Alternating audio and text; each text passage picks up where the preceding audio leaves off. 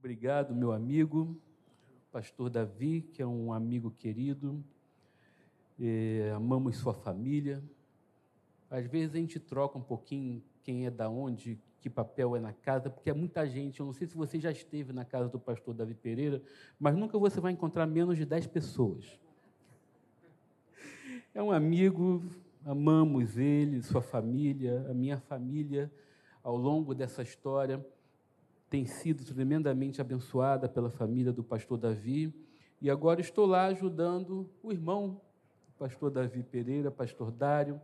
Trago o abraço da Igreja da Vila, pastor Antônio, Marcos Rogério, nosso seminarista, e falar que é sempre uma alegria estar aqui, seja participando dos eventos que a Maranata do Meia tem recebido, os eventos da Igreja Maranata, sempre com tanto carinho, com tanta organização, e é uma bênção estar aqui mais uma vez. E agora, no estudo desta carta de Paulo aos Filipenses, que eu tenho certeza que se você começar a ler, você não termina um capítulo só. Você leu primeiro, você já imediatamente. Eu sugiro até, pastor Davi, que vocês leiam a carta às quatro semanas do mês de maio. Vai ser fácil e vai abençoar sua vida, porque eu nunca vi ser demais ler a Bíblia. Ah, pastor, mas eu li esse texto semana passada, lê de novo eu te desafio a ler de novo o mesmo texto e se Deus não vai falar com você novamente ou se não vai te mostrar algo que você ainda não tinha visto. Porque a palavra de Deus alimenta, ela é viva, ela é verdadeira, ela é suficiente. Ela não precisa de nós, o Senhor fala conosco através dela.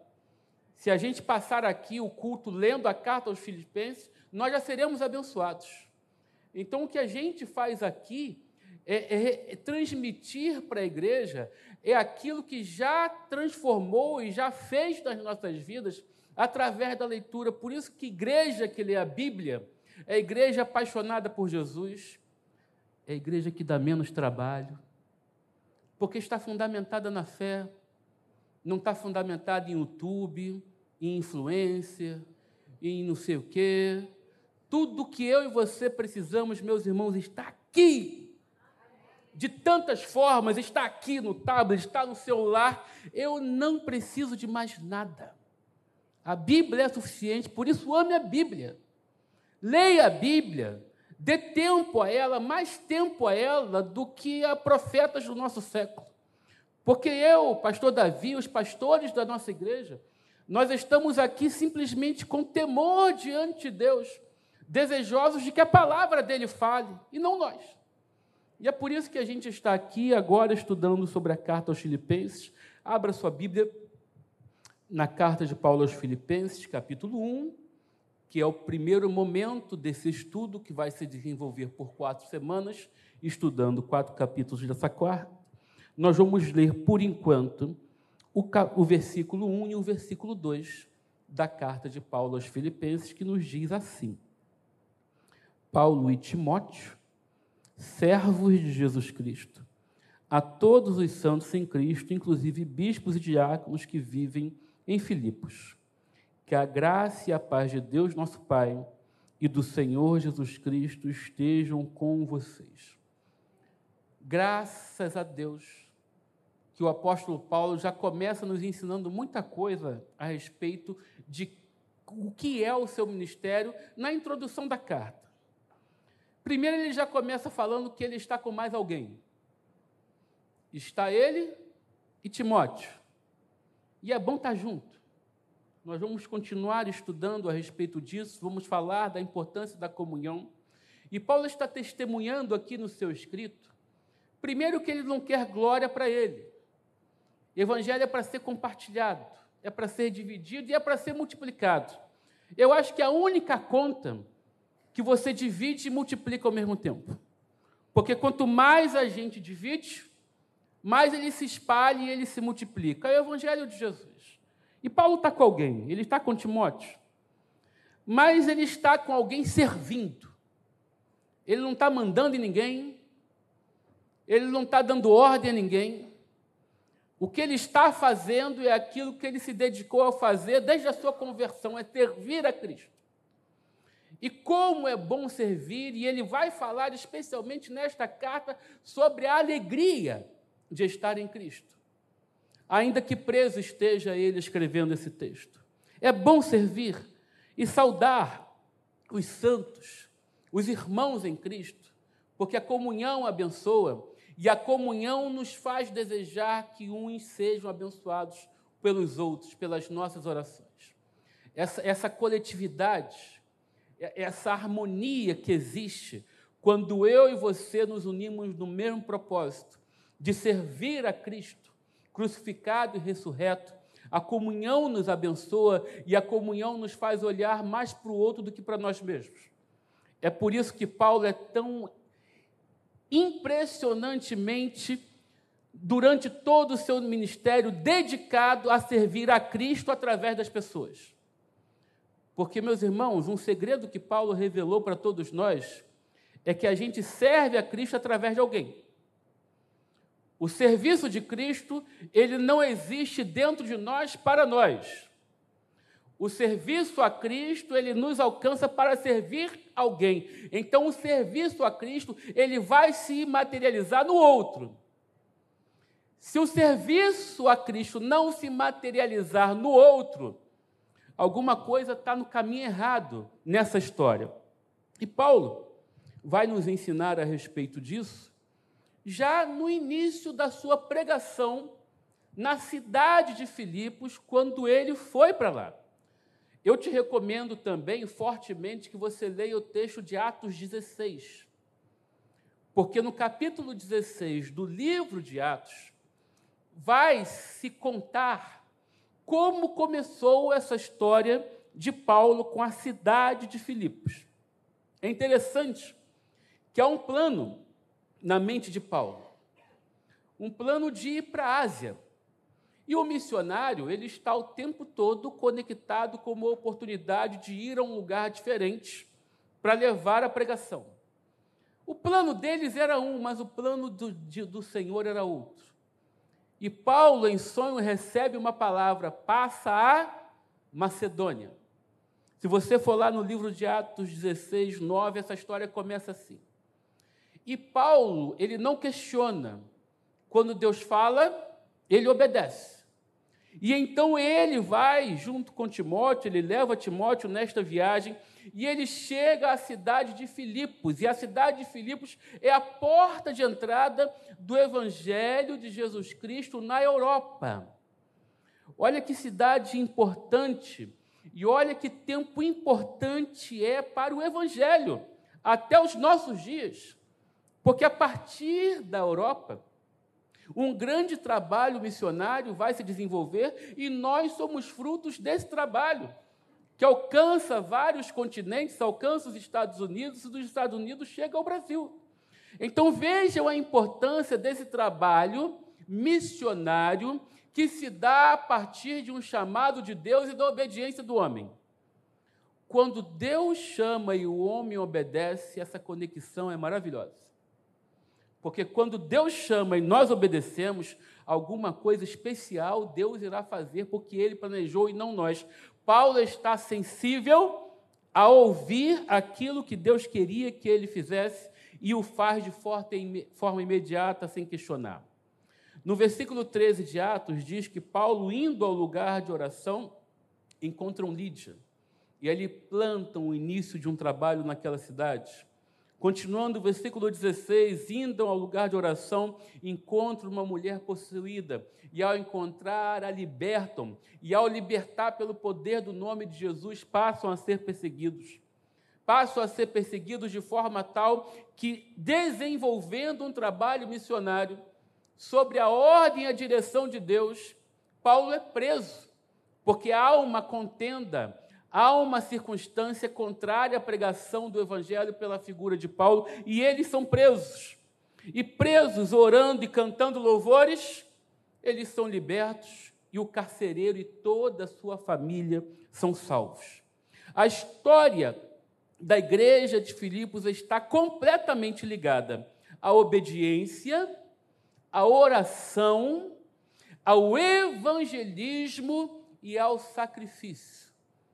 Porque nessa contrapartida de servir e obedecer, nós precisamos estar dispostos a entregar aquilo que Deus espera de nós. Paulo entregou tudo o que ele podia. E porque Paulo entregou, ele viu a obra missionária crescer, ainda que para isso ele tivesse que estar sujeito à prisão, como ele esteve quando foi pregar, obedecendo ao Senhor na cidade de Filipos. Agora, Paulo está em Roma, também preso. Paulo visita a cidade de Filipos em viagem missionária e lá é preso. Paulo é liberto da prisão.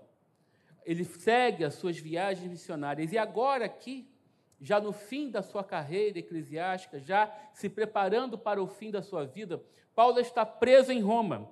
E ao estar preso em Roma, ele lembra dessas cidades que ele visitou e ele escreve especialmente aos filipenses uma igreja que muito o abençoa, uma igreja que nós percebemos ao longo do seu escrito que ele dá um testemunho da importância dessa igreja, da comunhão dessa igreja, do amor dessa igreja para com a sua vida. E Paulo está aqui preso falando de alegria. Paulo está aqui preso falando de amor, falando de comunhão e falando também das perseguições que ele sofreu e que nós iremos sofrer quando nós levantarmos a bandeira do genuíno evangelho de Jesus Cristo.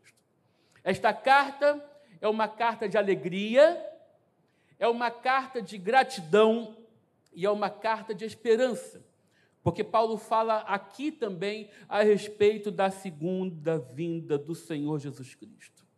Nós vamos abordar este texto do capítulo 1 de Filipenses, da carta de Paulo aos Filipenses, falando a respeito das oposições que nós enfrentamos, da importância da comunhão e da necessidade absoluta de que Jesus seja o centro da igreja e de tudo que ela faz e vive.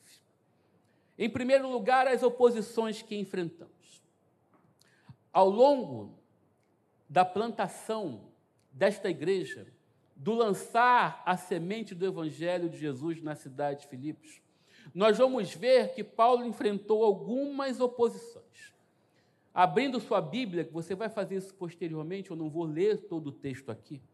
Você vai ler em Atos 16, do 19 ao 24, que a primeira perseguição que Paulo sofre ao pregar o Evangelho e ao libertar aquela mulher possuída, endemoniada, que servia de fonte de recursos para os religiosos que já moravam naquela cidade, a primeira perseguição tem motivos comerciais e financeiros. Porque ao pregar o Evangelho e com a sua contundência e justiça, tirar a fonte de renda com aqueles que se usavam da religião para se beneficiar pessoalmente, Paulo vai enfrentar oposição ao ponto daquela religiosidade daquela cidade se unir no propósito de acusar Paulo de perturbação. E qual era a perturbação que Paulo estava provocando?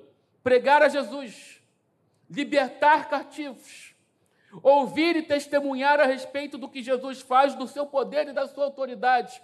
Liberta a jovem possuída, mas ao libertar, ele provoca automaticamente um prejuízo financeiro daqueles que se manipulam equivocadamente da fé e da religiosidade. E isto cria contra ele oposição.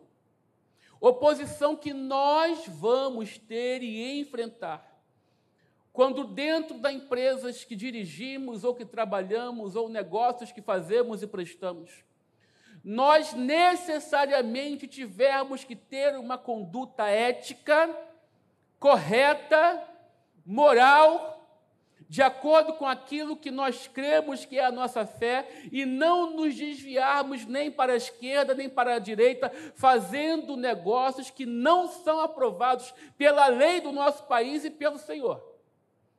Nós somos necessariamente o freio moral da sociedade. E muitas vezes, em consequência disso, a nossa posição no trabalho que fazemos, no lugar em que estamos, na empresa que dirigimos, no serviço que prestamos, nós teremos que ter posicionamento absolutamente firmes, contrário a qualquer desvio ou corrupção que nos seja proposta. E isso pode nos custar. Para Paulo custou a liberdade, porque em consequência disso ele foi preso. Para nós pode custar um tempo maior para que nós venhamos adquirir recursos para o nosso sustento porque muitas vezes o caminho correto é mais longo.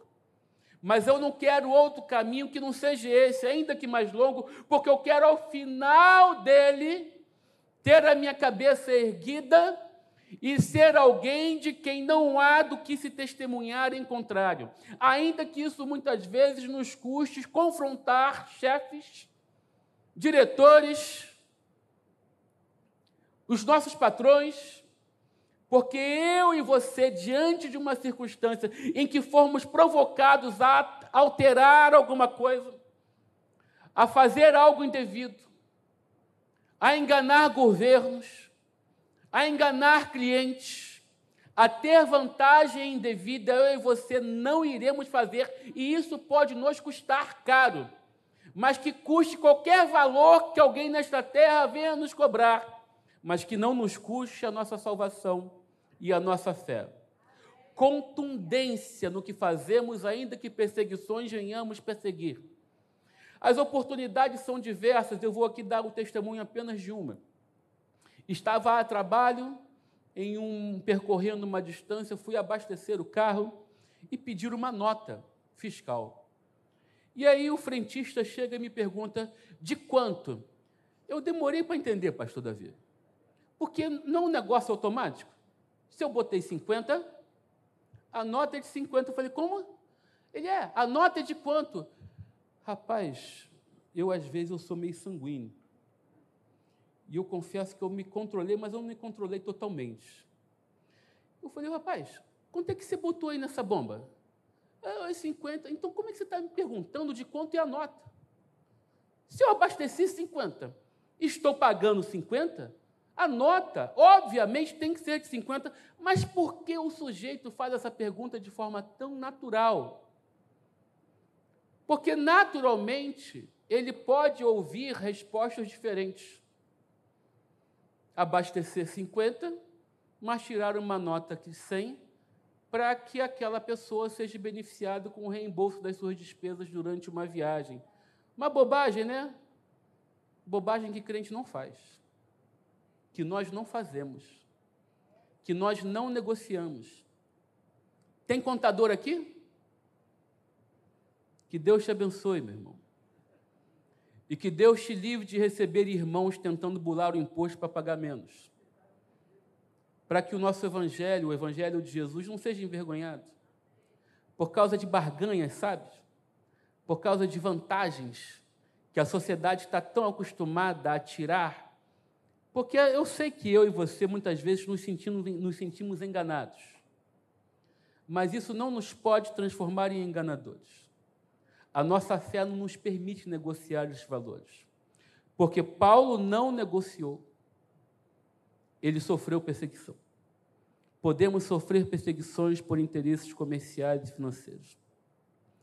No versículo 17 de Atos 16, nós identificamos também que essas perseguições podem se dar por motivos religiosos e não apenas por pessoas que estão em outra religião. Abra lá, Atos 16. Atos 16, porque nós vamos ler o versículo 17. Olha o que nos diz o texto. Seguindo a Paulo, a nós gritava dizendo: Estes homens são servos do Deus Altíssimo e anunciam a vocês o caminho da salvação. Isto se repetiu por muitos dias em Paulo, já indignado, voltando-se, disse ao Espírito: Em nome de Jesus, eu ordeno que você saia dela. E na mesma hora o Espírito saiu.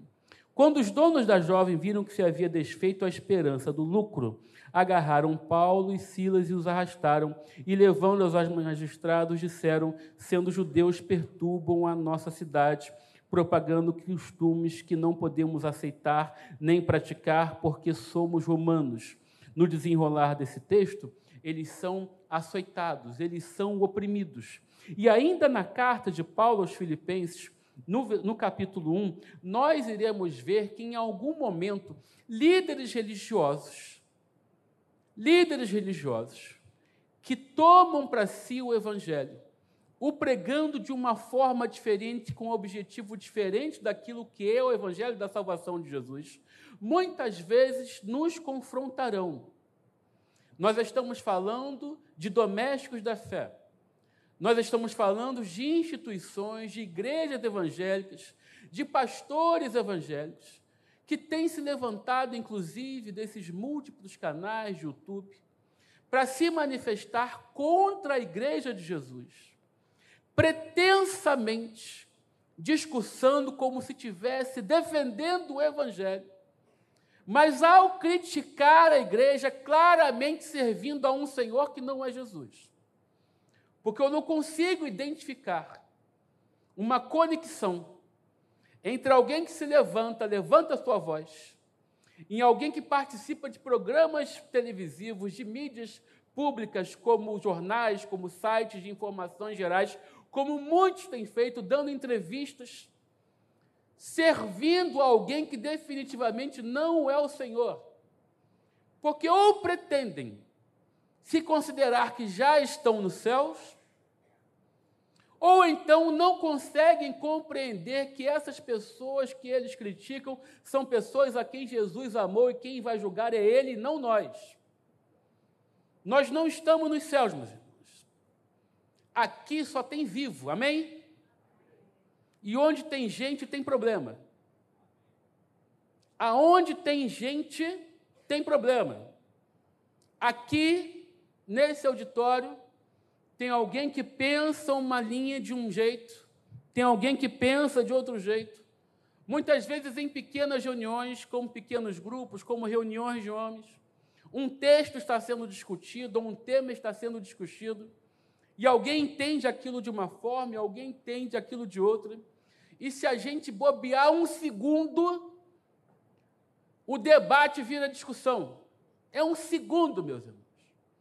Graças a Deus que o amor do Senhor reina em nós e a gente entende que a gente vai continuar prosseguindo o barco, tocando a vida, pregando o Evangelho de Jesus, ainda que em um ponto e outro nós tenhamos pensamentos diferentes. Temos diversas denominações porque cada uma delas interpreta determinada situação ao seu modo. Batizamos por imersão. Tem igreja que batisma por aspersão. Eu vou estar no céu com aqueles que aceitarem Jesus, da forma como for.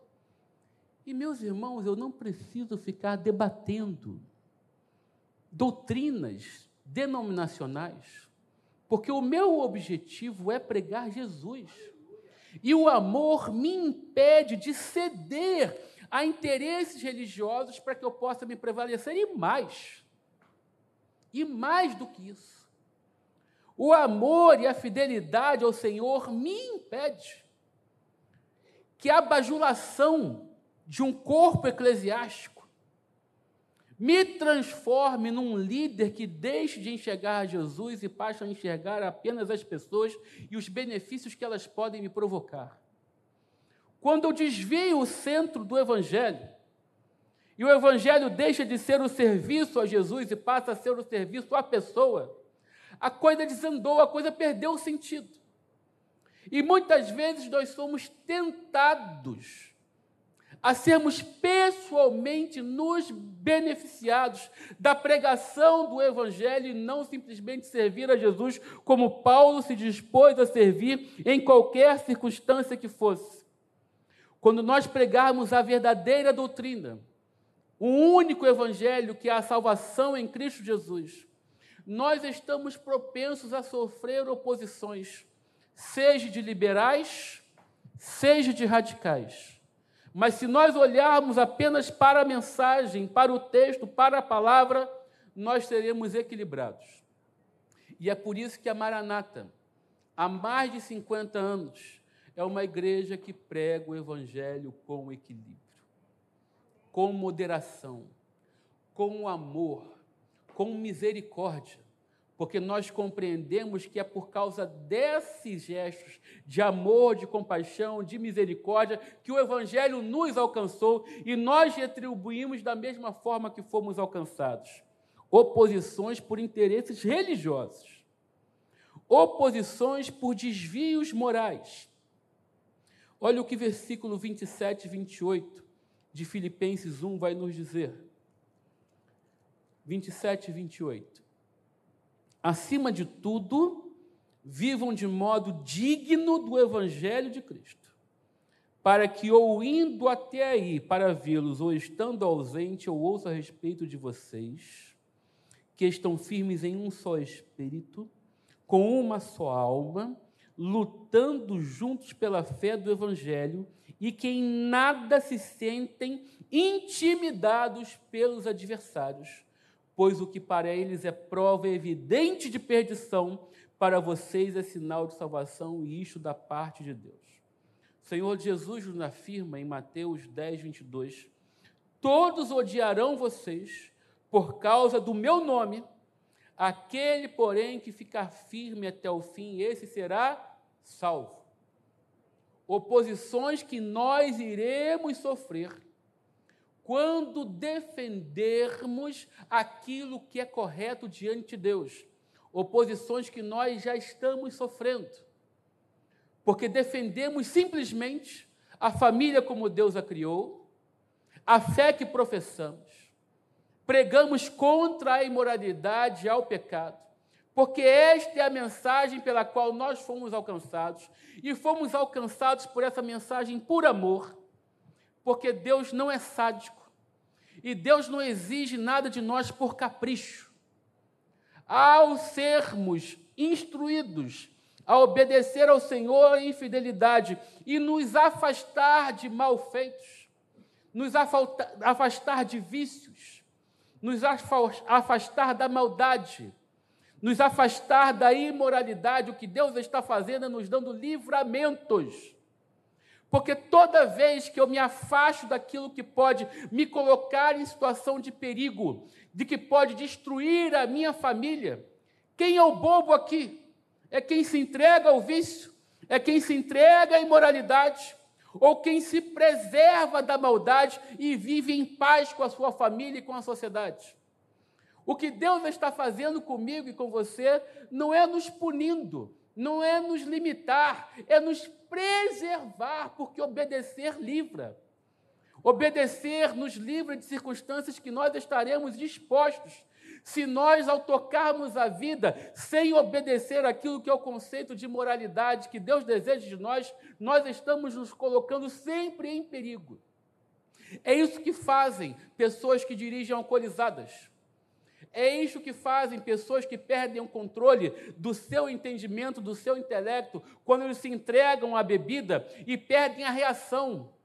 Agridem suas famílias quando chegam em casa, se colocam em situação de perigo, colocam em situação de perigo pessoas que não têm nada a ver com isso. Quando eu me afasto da imoralidade, de vícios, quando eu preservo o meu corpo são e íntegro, o que eu estou fazendo? Eu estou recebendo de Deus livramento.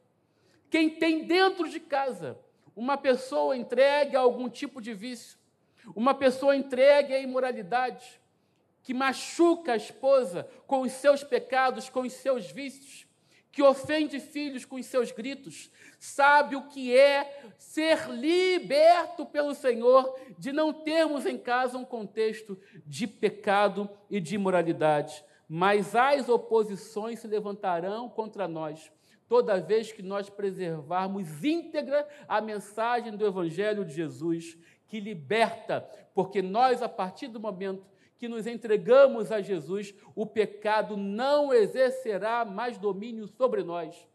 E isso nos trará paz. Qualquer família dentro da igreja de Jesus, que é livre do pecado, da imoralidade, da maldade, dos vícios, sabe o que é ter paz Infelizmente, nós continuamos atendendo famílias que são vítimas de erros de pecados, desobediências, imoralidades que são cometidas no ambiente familiar e isso leva a desgraça, isso leva a divisão, isso leva a consequências desastrosas.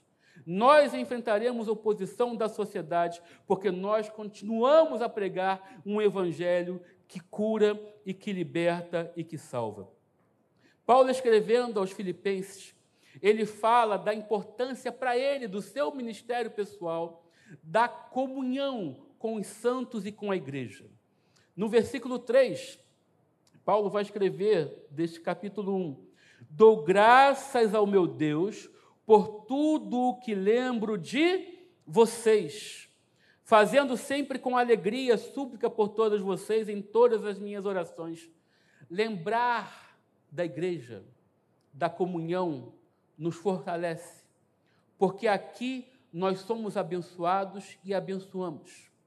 Aqui tem testemunhos de cura, aqui tem testemunhos de livramentos, aqui tem testemunho de gente que se abraça, que ora.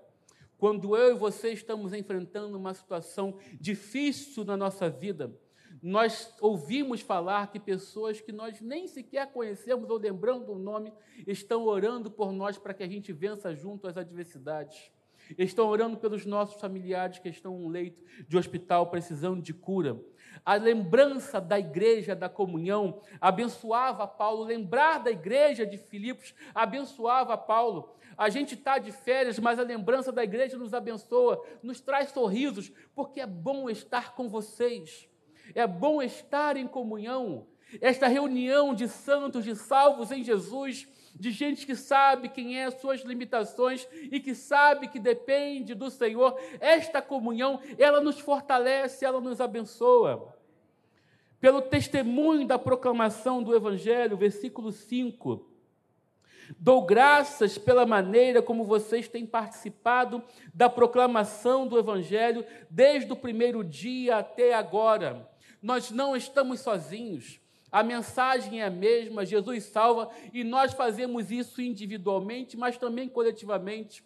Essas artes que nós divulgamos, para que pessoas sejam convidadas, ela tem o um único objetivo de levar gente até a porta da salvação, que muitas vezes se materializa através das portas da igreja de Jesus aberta.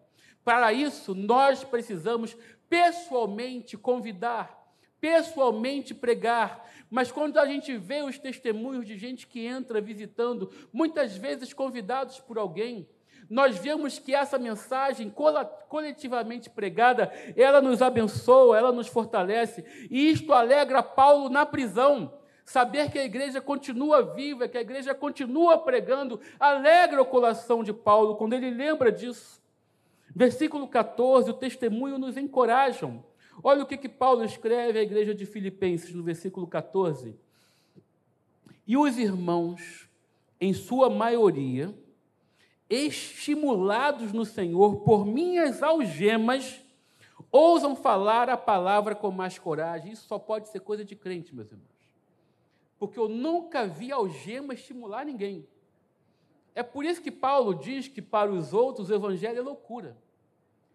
Porque a prisão de Paulo, o testemunho da fidelidade dele ao Senhor, ainda que para isso, para pregar o evangelho, ele, ele, ele poderia enfrentar prisões, como já tinha enfrentado quando estava em Filipos, como estava enfrentando agora quando estava escrevendo essa carta em Roma.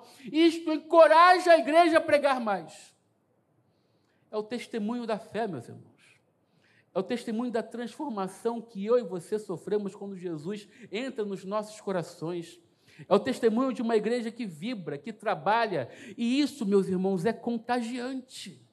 Esta alegria de saber que nós servimos a um Deus vivo, ela nos alimenta. É por isso que a gente precisa estar na casa. É por isso que a gente precisa estar no templo, é por isso que a gente precisa estar na reunião, porque esta convivência nos abençoa e a nossa alegria, o nosso prazer em falar de Jesus estimula a quem está junto a pregar também. Paulo está dizendo que as suas algemas fortalecem e encorajam a fé da igreja de Filipos, fazendo que eles preguem com mais ousadia o Evangelho de Jesus. Nós, juntos, pregando o Evangelho, animamos um ao outro a não nos calarmos, ainda que oposições venhamos sofrer por causa da mensagem de Jesus. E Paulo escreve ainda à igreja que há um Senhor que nos une que Jesus é o centro da nossa mensagem. Versículo 21, Paulo vai escrever assim à igreja de Filipos, capítulo 1. Porque para mim o viver é Cristo e o morrer é lucro.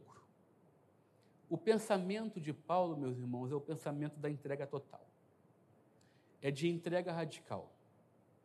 É quem entendeu alcançado pela salvação e pelo perdão de Jesus, que somos mesmo miseráveis, como ele fala, miseráveis homens que somos, que somos dependentes. Não importa a circunstância, o viver é Cristo.